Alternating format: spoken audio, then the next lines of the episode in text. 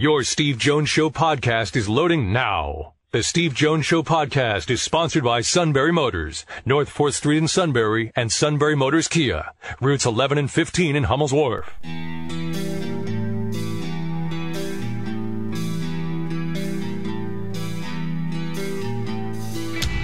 Sports talk where your voice counts. This is the Steve Jones Show on News Radio 1070 WKOK. Now, from the Sunbury Motors Studio, here's Steve Jones.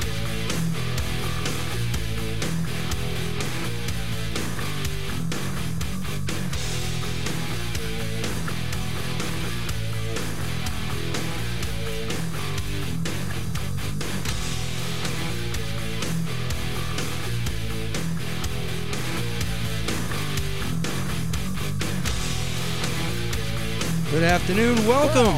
I hope everyone's enjoyed their holiday. Today's show brought to you by Purdy Insurance, Market Street in Sunbury. Go to purdyinsurance.com, serving the valley for decades, finding the right insurance at the right price for their great customers. Customer always comes first at Purdy Insurance, Market Street in Sunbury. Go to purdyinsurance.com. Neil Coolong on today's show, and we welcome Sean back to the show. Actually, no, you don't.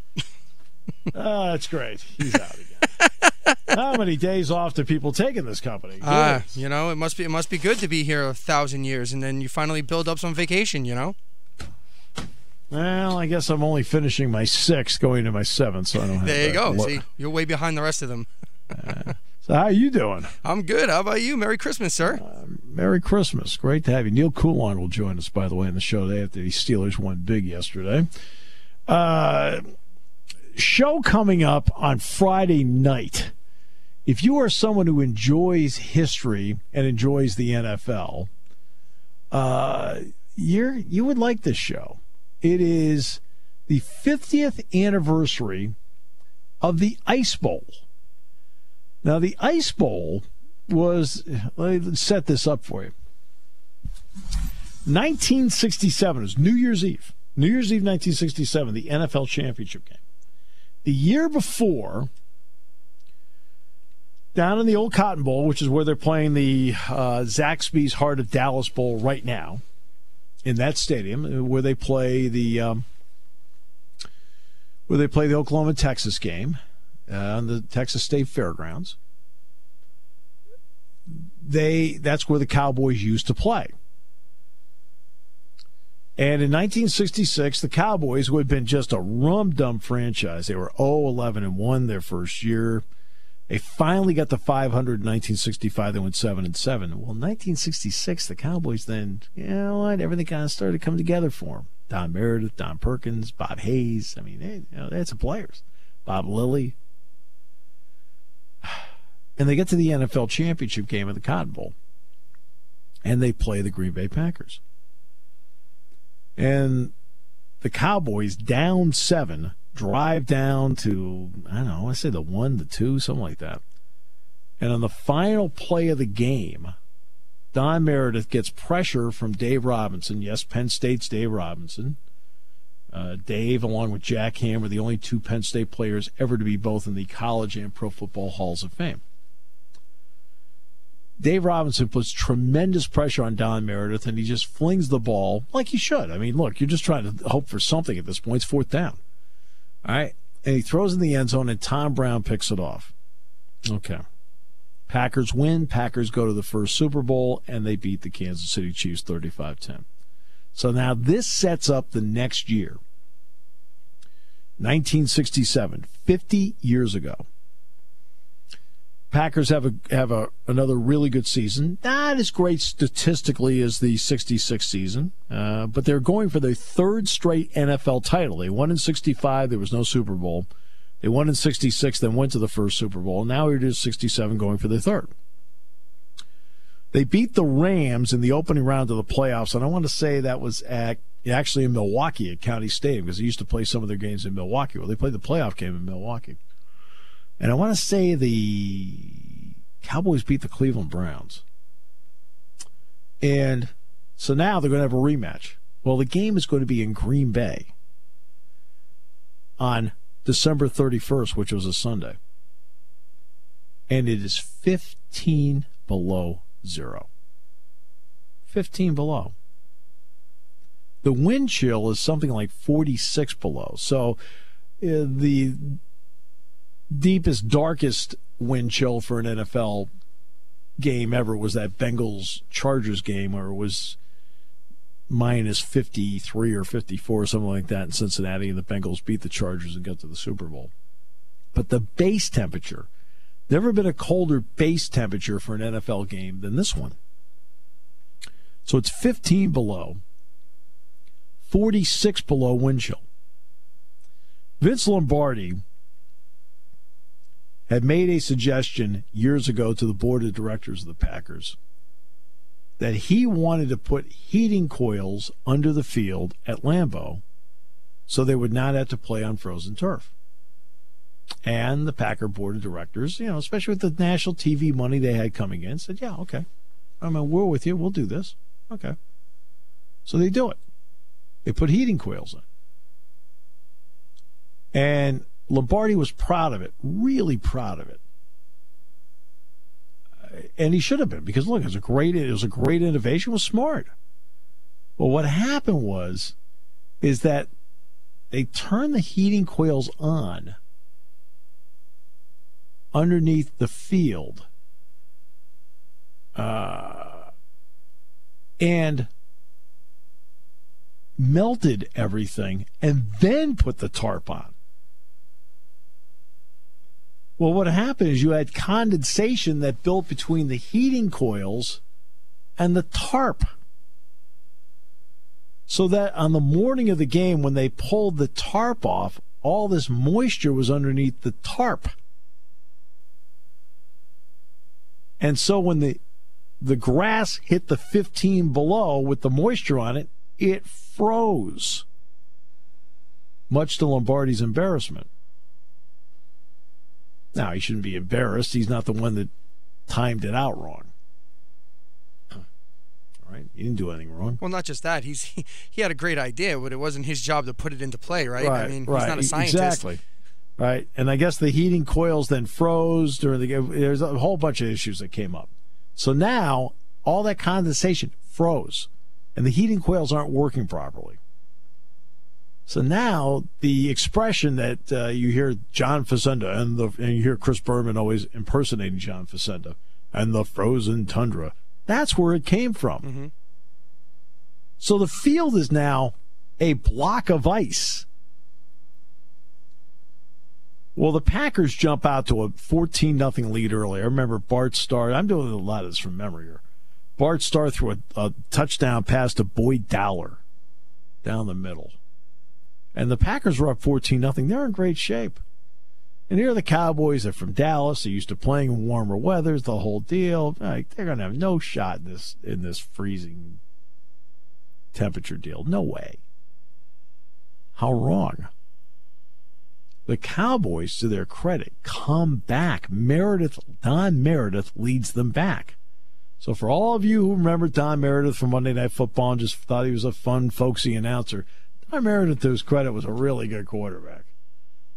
And he brings them back. And I remember one play they ran because Tom Landry would have a, a little trick up his sleeve now and then as to what he wanted to do.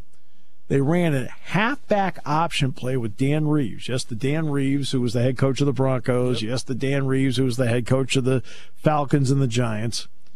Well, Dan Reeves was a good running back. Not a great running back, but was a good running back with the Dallas Cowboys. They ran a halfback option pass where he rolled left and as a right-handed quarterback threw it downfield. I want to say he threw it to Lance Rentzel. It's a 50-yard play. The Cowboys come back and take the lead 17-14. Now, you've got 50,000 fans, which at that time was a sellout at Lambeau. Now it's 80. They've added 30,000 seats since. You have 50,000 fans. Nobody's leaving enduring these temperatures. And nobody can really, and as the game kept going and going, nobody could get footing. So the Packers are down 17 14. I want, to, I want to say they get the ball back with, I don't know, four minutes to go, somewhere in that neighborhood. 450 on their own 32. They got it with 450 left on their own 32. Okay, so I'm close. Yep, very close. Right. And then Bart Starr, remember now, Bart Starr is calling his own plays. He doesn't have anybody in his helmet telling him what to do. He has to go out there and he has to have his own feel for the game. And at that point in the game, they estimate that the wind chill factor was around negative 70. So, wow. And I remember the two running backs he was using because Jim Taylor had gone in the expansion draft to New Orleans, and Paul Hornung had also gone to New Orleans as well, but never played for the Saints. They had to replace the entire backfield. So now they've got Donnie Anderson and a guy they picked up from the New York Giants named Chuck Mercein. Mm-hmm. And Starr, you've seen Tom Brady do this many times. You've seen Joe Montana do this many times, right?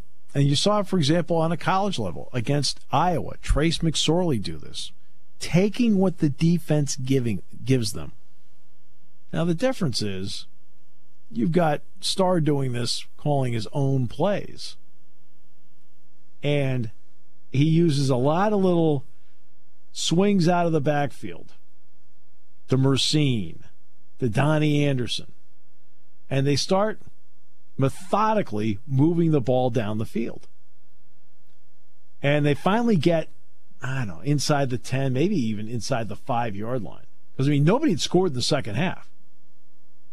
I, I should say the Cowboys had scored in the fourth quarter, if I remember correctly. And and now they get down, and I want to say it's fourth and goal. And on fourth and goal, the Packers use their final timeout. And Vince Lombardi does not want to go to overtime. They could bring Don Chandler out. If I recall, he was their he was their place kicker. Don Chandler, they could bring him out, okay, and tie it and go to overtime. He doesn't want to do it. It was actually third and goal, but um, but they're out of timeouts. Right? Yeah, they were out of timeouts. So a running play would have ended the game. That's that's what basically what the story was. Well, what happened was Starr goes over and he says, "Look, I think." Bowman and Kramer can take Jethro Pugh. I can quarterback sneak it. And the great Lombardi quote, according to Bart Starr, and he would know better than anybody, he was in the conversation. He says, Well, then run it let's get the hell out of here. so he gets he gets up there. The Packers did not have the play in the playbook. The Packers don't have the play in the playbook.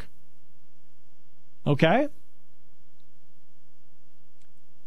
And they run the quarterback sneak. I want to say 16 seconds left in the game. Maybe yep. yeah, 16. right around. Yep. Okay. And they run it over the well, and I guess he taps Bowman. Kenny Bowman was the center, right? And Kramer. I mean, Mercein thinks he's getting the ball. He thought it was a running play, because again, that's what Starr called in the huddle. Bowman and Kramer knew what he was going to do, and Starr took it because Starr's problem he said was he didn't think Mercein or Donnie Anderson had the footing where they could dig in and go. That it had to be quick. So Starr took it, and a quarterback sneaky ran it himself. Right? They. I mean, he. So instead of running the play to the fullback, which is the play he called in the huddle, he went up to the line and made his own decision and said we're sneaky, and he went and it turned out Kramer made a great block on Jethro Pugh, and Pugh had frostbite for goodness sakes, and they scored. Now NFL Network on Timeline is going to run the story of the Ice Bowl on Friday night at nine, and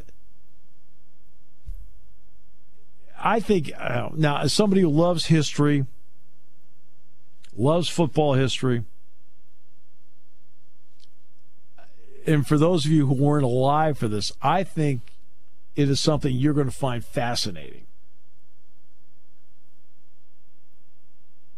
But the, the Bart Starr party said, "Well, then run it. Let's get the hell out of here." Yeah. Well, that's what. I, and I'm I'm reading the article as you're telling the story. I'm just reading an article that kind of outlines the entire game. And yeah, and that's exactly what Lombardi told Bart Starr. Run it and let's get the hell out of here. Bart Starr I says, Coach, the linemen can't get their footing for the wedge, but the backs are slipping. I'm right there. I can shuffle my feet and lunge in. Lombardi told Starr, run it and let's get the hell out of here. because and, and he doesn't make it.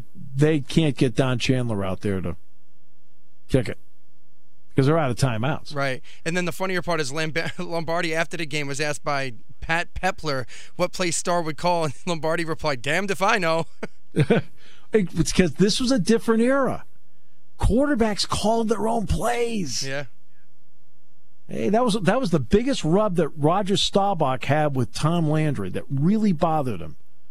Staubach's a really smart guy, and for a period of time, very very early in his career, Staubach called plays. And but Lombardi, I mean, Landry, I'm sorry, Landry wanted more control, and so he he kind of took it away from Staubach, it was always a problem. I mean, Ben Roethlisberger wants to call his own plays. Essentially, Peyton Manning did. But quarterbacks in the Bart Starr, Johnny Unitas era, Len Dawson, they all called their own plays. So this drive that he puts together, this 68 yard drive in the clutch, he called every play, made every decision. Low statistics in that game too. They both had under 200 yards offense. I mean, that's crazy. Just just a well, lot of. Well, look at last night's Eagles Raiders game. Oh, nobody God. moved. No, nobody moved the ball last. Yeah, it's too cold. But that game was gross. but but they won. Yes. They get home field. That's going to be a big. That's going to be a big plus for them. Absolutely. Uh, having having home field because you've got uh, Atlanta dome team, New Orleans dome team, uh, Minnesota dome team, uh, Rams Southern California team. Mm-hmm and a Southern team of the Carolina Panthers in that would now have to go through Philadelphia to move on. I will say this New Orleans, based on their running game, is probably best equipped to do it. Yes, I agree with you. And also, I think the Rams are interesting only because you're not really sure. And they have well, a good got, running game as well. Yeah, they got Todd Gurley. Right. And that Gurley's a big. And to be honest with you, Eagles, they won, but the last two weeks they have not played well. Nope, they have not. They They've been very streaky. So we'll find out. All right, we'll take a break. We'll come back with more in a moment. Neil Coolong on the show today as we continue on News Radio 1070 WKOK, brought to you by Purdy Insurance. There are lots of ways to ring out the old and ring in the new. But the best way is in a new Ford car, truck, or SUV from Sunbury Motors Ford. As we count down the days in 2017, SMC is where you want to be. But time is running out, so come to the dealer with four city blocks of new Fords. And the dealer voted Best in the Valley Reader's Choice for the best car dealership in the Valley for two years in a row. SMC is where you want to be with over 88 new Ford trucks with savings up to $13,500.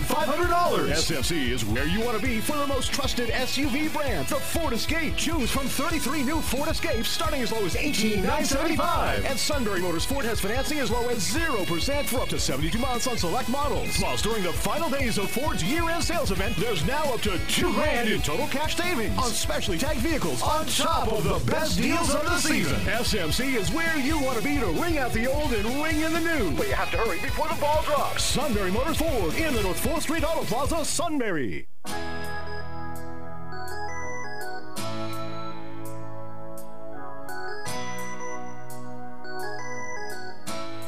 Well, so that's timeline Friday night at nine on NFL Network. So if you know you have a chance to DVR it or watch it live, you like history, you like NFL history. Uh, the producer of the show is Michael Meredith, the son of Don Meredith the Cowboys quarterback, and he said that th- that game haunted his father more than any other that he took to his grave. He said, You have to remember, my father was a high school legend in Texas. At SMU, he was a college legend in Texas. And the one thing that always bothered his father is that he could not deliver an NFL championship for Texas. And even though Don Meredith had a happy go lucky on air demeanor as an announcer, as an actor, uh, he had great pride as a professional football player. And he got to the NFL title game twice, and he lost the two games by a whopping total of 11 points each time on the last play of the game.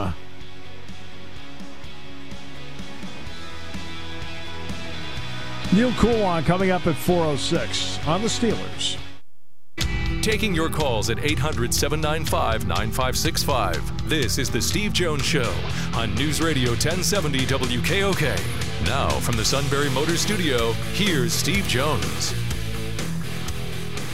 Today's show brought to you by Purdy Insurance, Market Street in Sunbury. Go to purdyinsurance.com. Purdy's have served this valley for decades because I've been able to find their customers, and the customer comes first, the right insurance at the best price.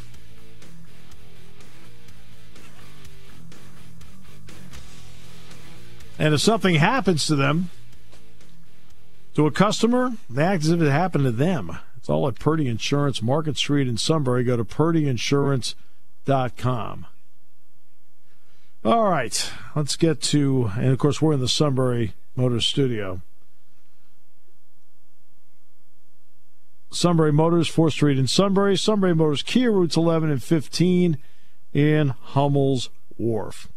All right, time now for this day in sports history. Have a little fun with that, and then we'll try and figure out uh, what's going on with the National Football League. Another great week for the NFL where games get overshadowed because they can't get out of their own way. 1908, Tex, uh, let's see, boxer Galveston Jack Johnson knocked out Tommy Burns in Sydney, Australia, become the first black boxer to win the world heavyweight title.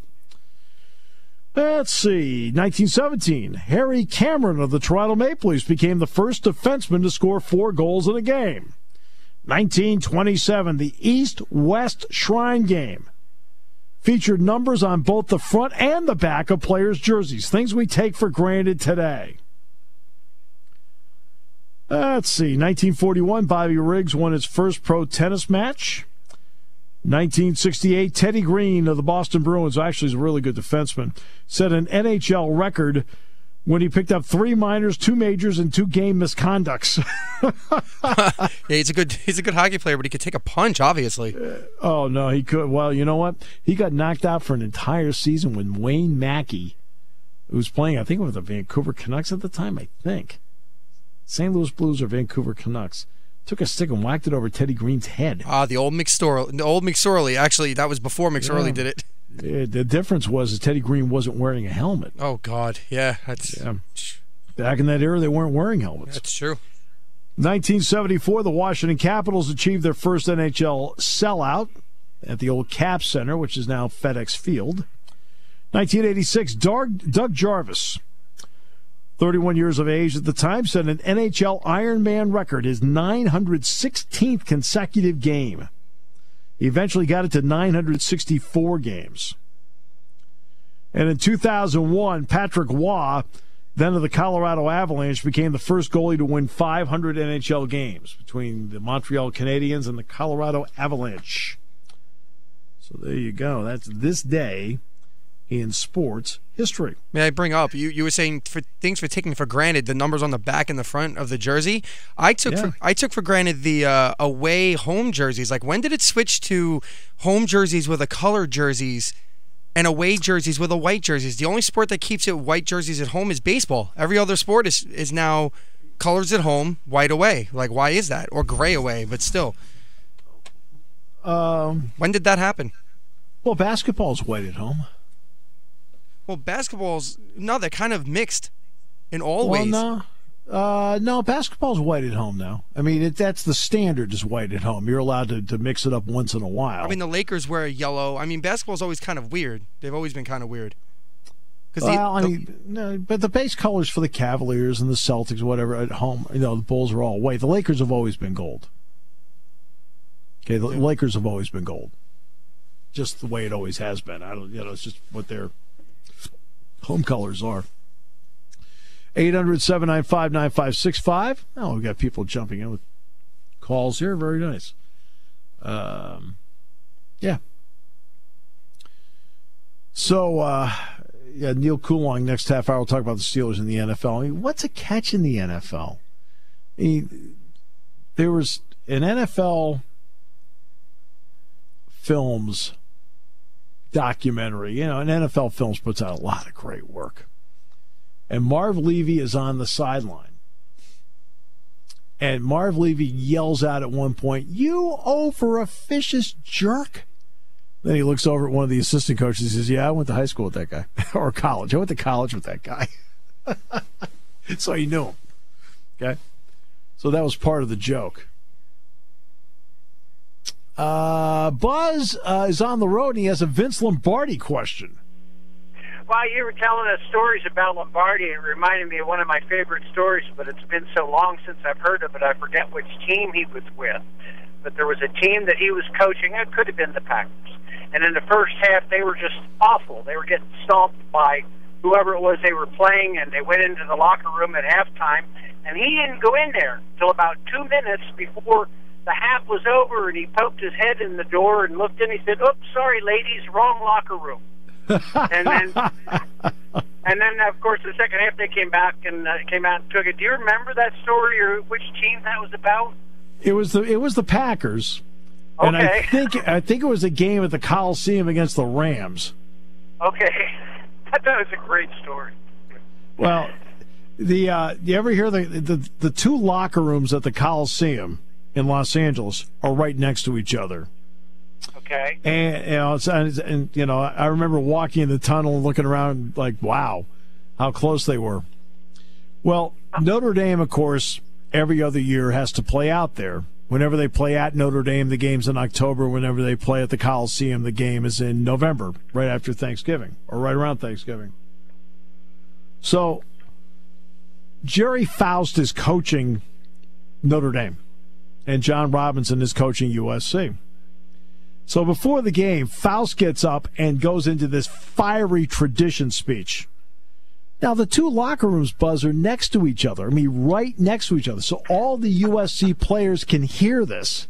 And he's getting up there, and Faust is yelling, tradition, the four horsemen, tradition, Knute Rockne, tradition, Heisman Trophy winners. And blah. he's going, he says, he says, you know, Leahy, Rockne, Parseghian, Heisman Trophy winners Brown and Hornung, and you know he's going on the whole thing, right? And he says, "Let's go out there, go!" They all charge out of the locker room, and the USC locker room's quiet. And John Robinson gets up in front of his team and he says, "Oh, by the way, there's one part of the great Notre Dame tradition he forgot. They never win here. Let's go kill them." I love those stories. Thanks so much. Thanks, Buzz. Another part of the great Notre Dame tradition, he forgot to tell them they never win here. Let's go kill them. oh my goodness. Oh, yeah, those are. You know, some of that old stuff's funny. It's a riot, uh, and we have a good time with it. But yeah, that's the, the Lombardi story. Oh, sorry, ladies, wrong locker room. I think it was the Ram. I think it was the. It was either the Rams or the Colts, and I think it was the Rams out in Los Angeles. Although the Colts always they always had a great rivalry with the Colts back in the day, and because the Colts were really good. They had Unitas, they had Berry, they had Lenny Moore. You know, they had Gino Marchetti. I mean, you know, they Colts had some great players. You know, and so the Packers. And you know, by I, I want to say 1965, they had to play a playoff game against each other, which you know had been unheard of at that point. All right, Dick, on Happy New Year NFL. Right. Hi, I wanted to wish you guys a happy New Year and good luck for the this weekend for the for Penn State. I appreciate that. Thank you. But I really wanted to ask you. You, were- you said about the weekend, with the, the week with the NFL, and is, is it my imagination? You, you know, like I watched the Steelers last week with with the, the with uh, New England. Then I watched this week with New England and Buffalo. And look, uh, do you think that they're do you think they're getting calls they don't deserve? New England. Well, I- it seems you know I'm listening to the guys in the booth analyzing this, and and, and they're you know like the guys in the booth are 0 for three.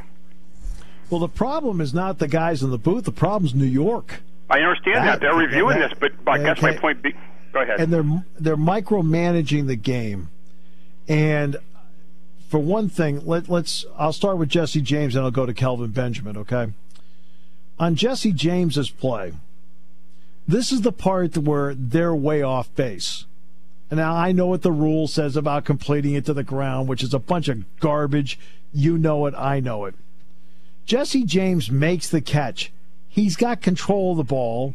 His knee hits the ground. Now, what's Jesse James trying to do? Is he struggling? To, is he trying to struggle to control the ball, or is he trying to, with control of the football, reach over the goal line for a touchdown?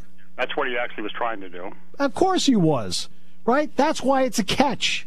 He's already got control of the ball. Now he's trying to make the football move, which he's already in the process of doing, trying to reach the ball over. And the second that ball goes over, it's a touchdown.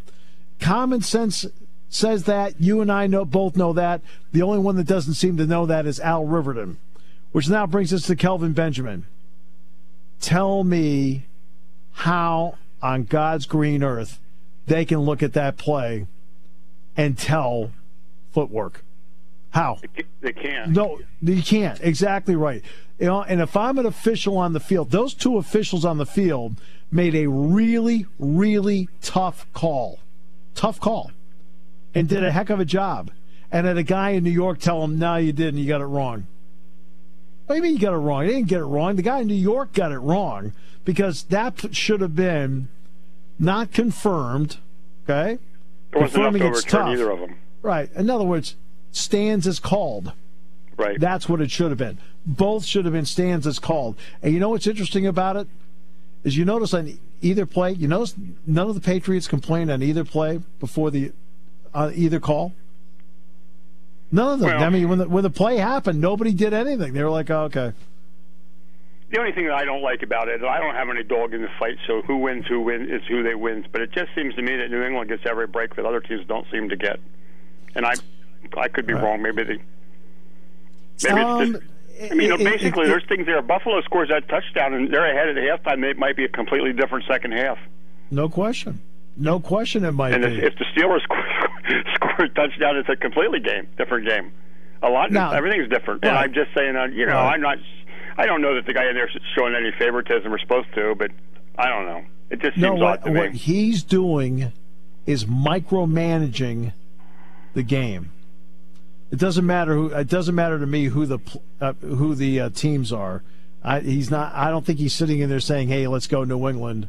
Although my my daughter did show me this funny uh, post somebody put up, and they said NFL huddles, and it showed the Steelers in the black and gold in a huddle. Yeah. Then it showed the Bills in their in their white with their helmets on in a huddle. Then it showed the officials in a huddle and said the Patriots.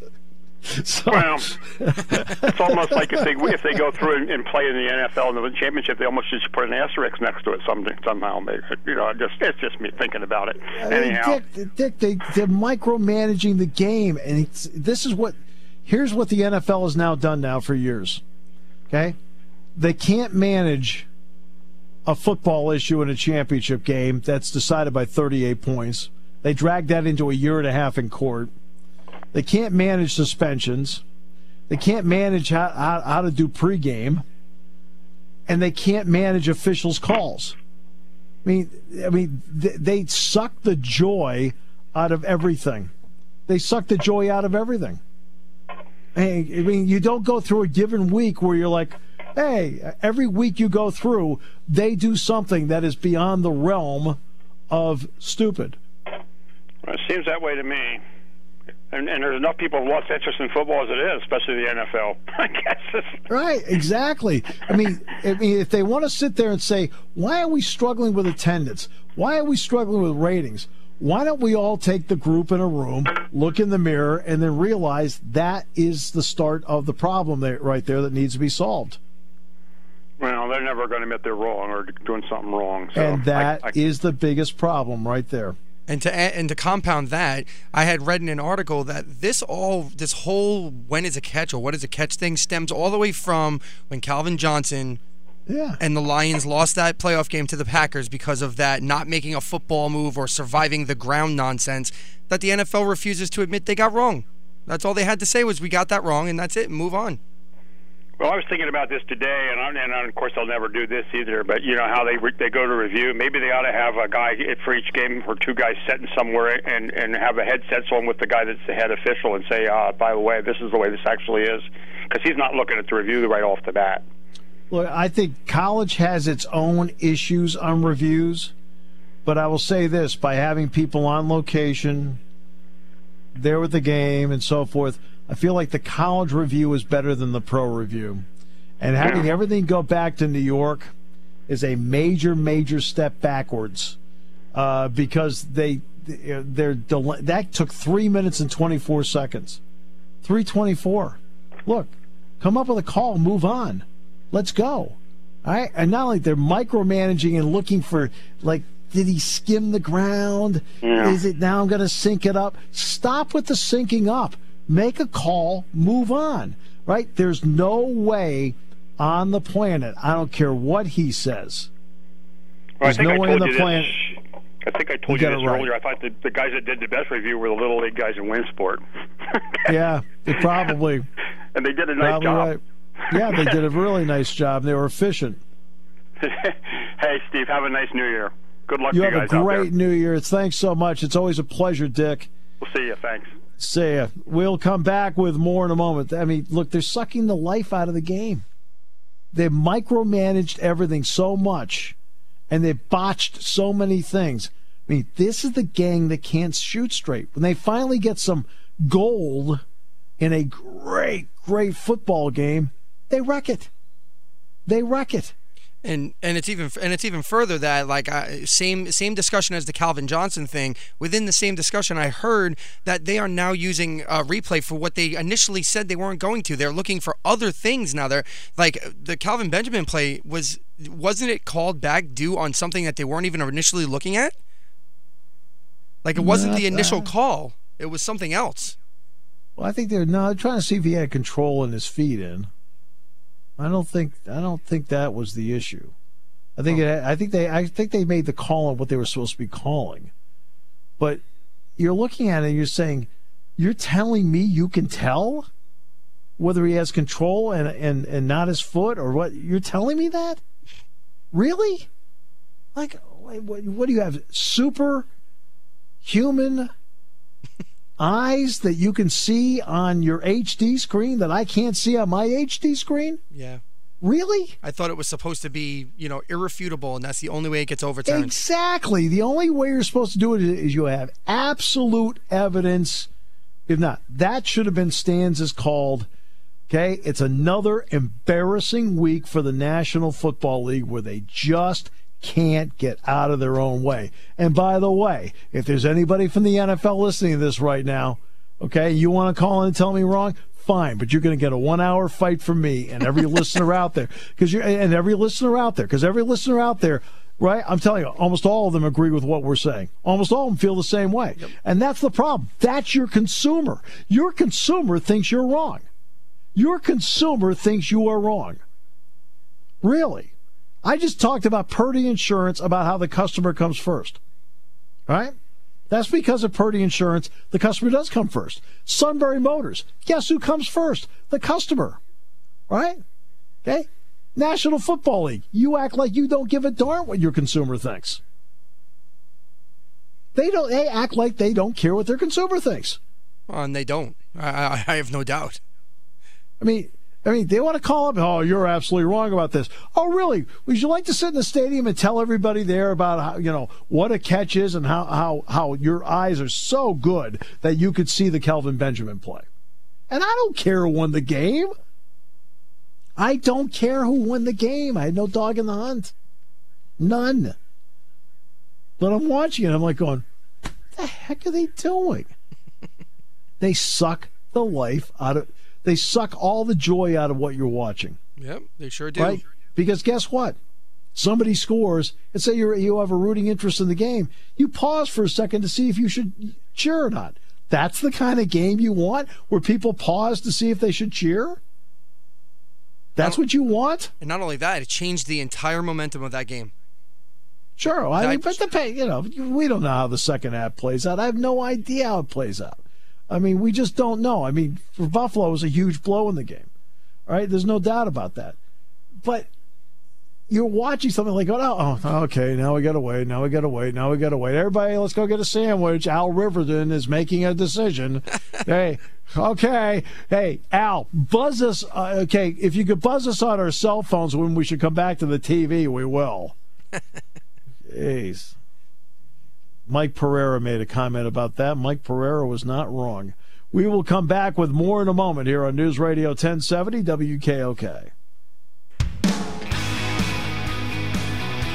All right, Heart of Dallas Bowl goes to the fourth quarter with Utah leading West Virginia 17 to 6 at the old Cotton Bowl. And it is old. I've done a game in there. I've done a game in there. Heart of Dallas Bowl. Yikes. Well, you know what? We could talk about that in the last half hour about the idea are there too many bowl games? No, I have a better idea. I'd love to share it with you. Well, no, we'll share that in the last half hour. Absolutely.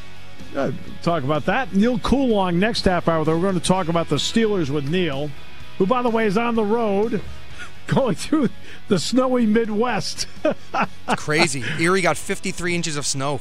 I know. I saw that. Wow. Wow, wow, wow.